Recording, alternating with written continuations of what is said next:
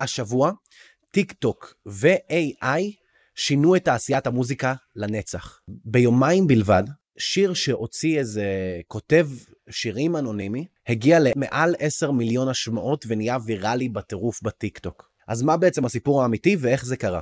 מה שקרה בעצם זה שיוצר אנונימי, בן אדם עם סדין ומשקפי שמש עליהם,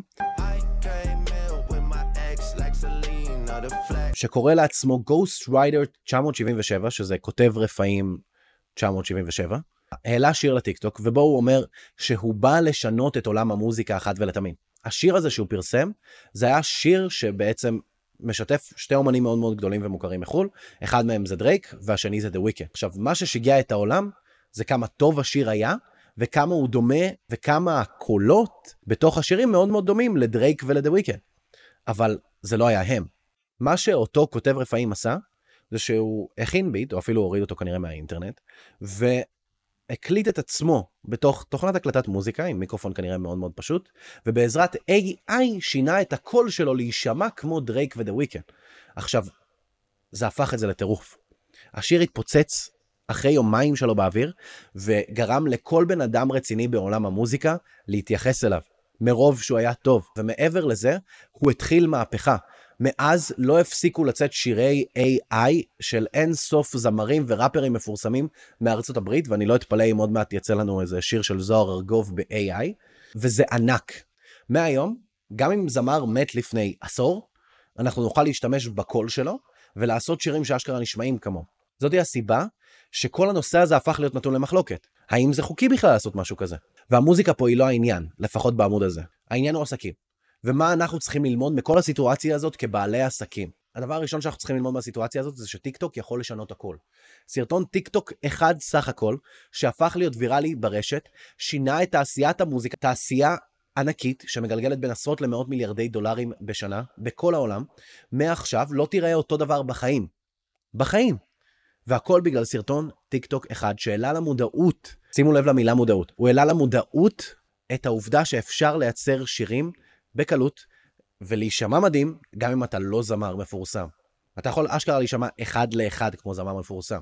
אין ספור אנשים אמרו שזה נשמע בדיוק כמו דרייק, ואני יכול להגיד שאני אישית חובב של דרייק, וזה היה נשמע בול. וזה מביא אותי לדבר השני. אנחנו כבעלי עסקים חייבים להבין איך להשתמש ב-AI בעסק שלנו כמה שיותר מוקדם וכמה שיותר מהר. איך? לכל עסק יש את הסיסטמים שלו. דברים אוטומטית שקורים בו, או תהליכים שקורים בו. בואו נגיד שעכשיו הפודקאסט הזה, יש לו מפיקה. המפיקה מקליטה, עורכת, ואז מעלה ומתזמנת את הפרקים שלכם. בנוסף לזה, המפיקה אחר כך עובר על כל הפרקים הקיימים, עושה להם עיצובים מגניבים ליוטיוב. בנוסף לזה, עובר עורך וידאו, והוא הופך את כל הפרקים הארוכים לפרקים קצרים של דקה שמפורסמים באינסטגרם, בטיק טוק וביוטיוב. תיארתי פה פעולות שעולות לי כמה אלפי שקלים כל חודש. עכשיו, אם רק אחת מהפעולות האלה, אחד מהתפקידים האלה, AI יוכל להחליף, הוא יחסוך לי אלפי שקלים בחודש. והתעסקות, וזמן. האחריות שלנו כבעלי עסקים היא נורא נורא פשוטה. אנחנו חייבים לוודא שאנחנו יודעים להשתמש ב-AI, שאנחנו יודעים על כל ה-AI הקיימים הרלוונטיים לנו, ואנחנו מנסים כל יום להכניס AI באיזושהי דרך לתוך העסק שלנו. והסיבה לזה, זה שאם עכשיו אין לכם הרבה מתחרים, עוד מעט יהיו לכם. ואם המתחרה שלכם ידע להשתמש ב-AI, גם אם זה עכשיו, גם אם זה בעוד חודש, גם אם זה בעוד שנתיים, ואתם לא, הלך עליכם. במוקדם או במאוחר, כל עסק שלא משתמש ב-AI יקרוס, ייפול ויישאר מאחור. בדיוק כמו כל עסק שלא משתמש באינטרנט היום.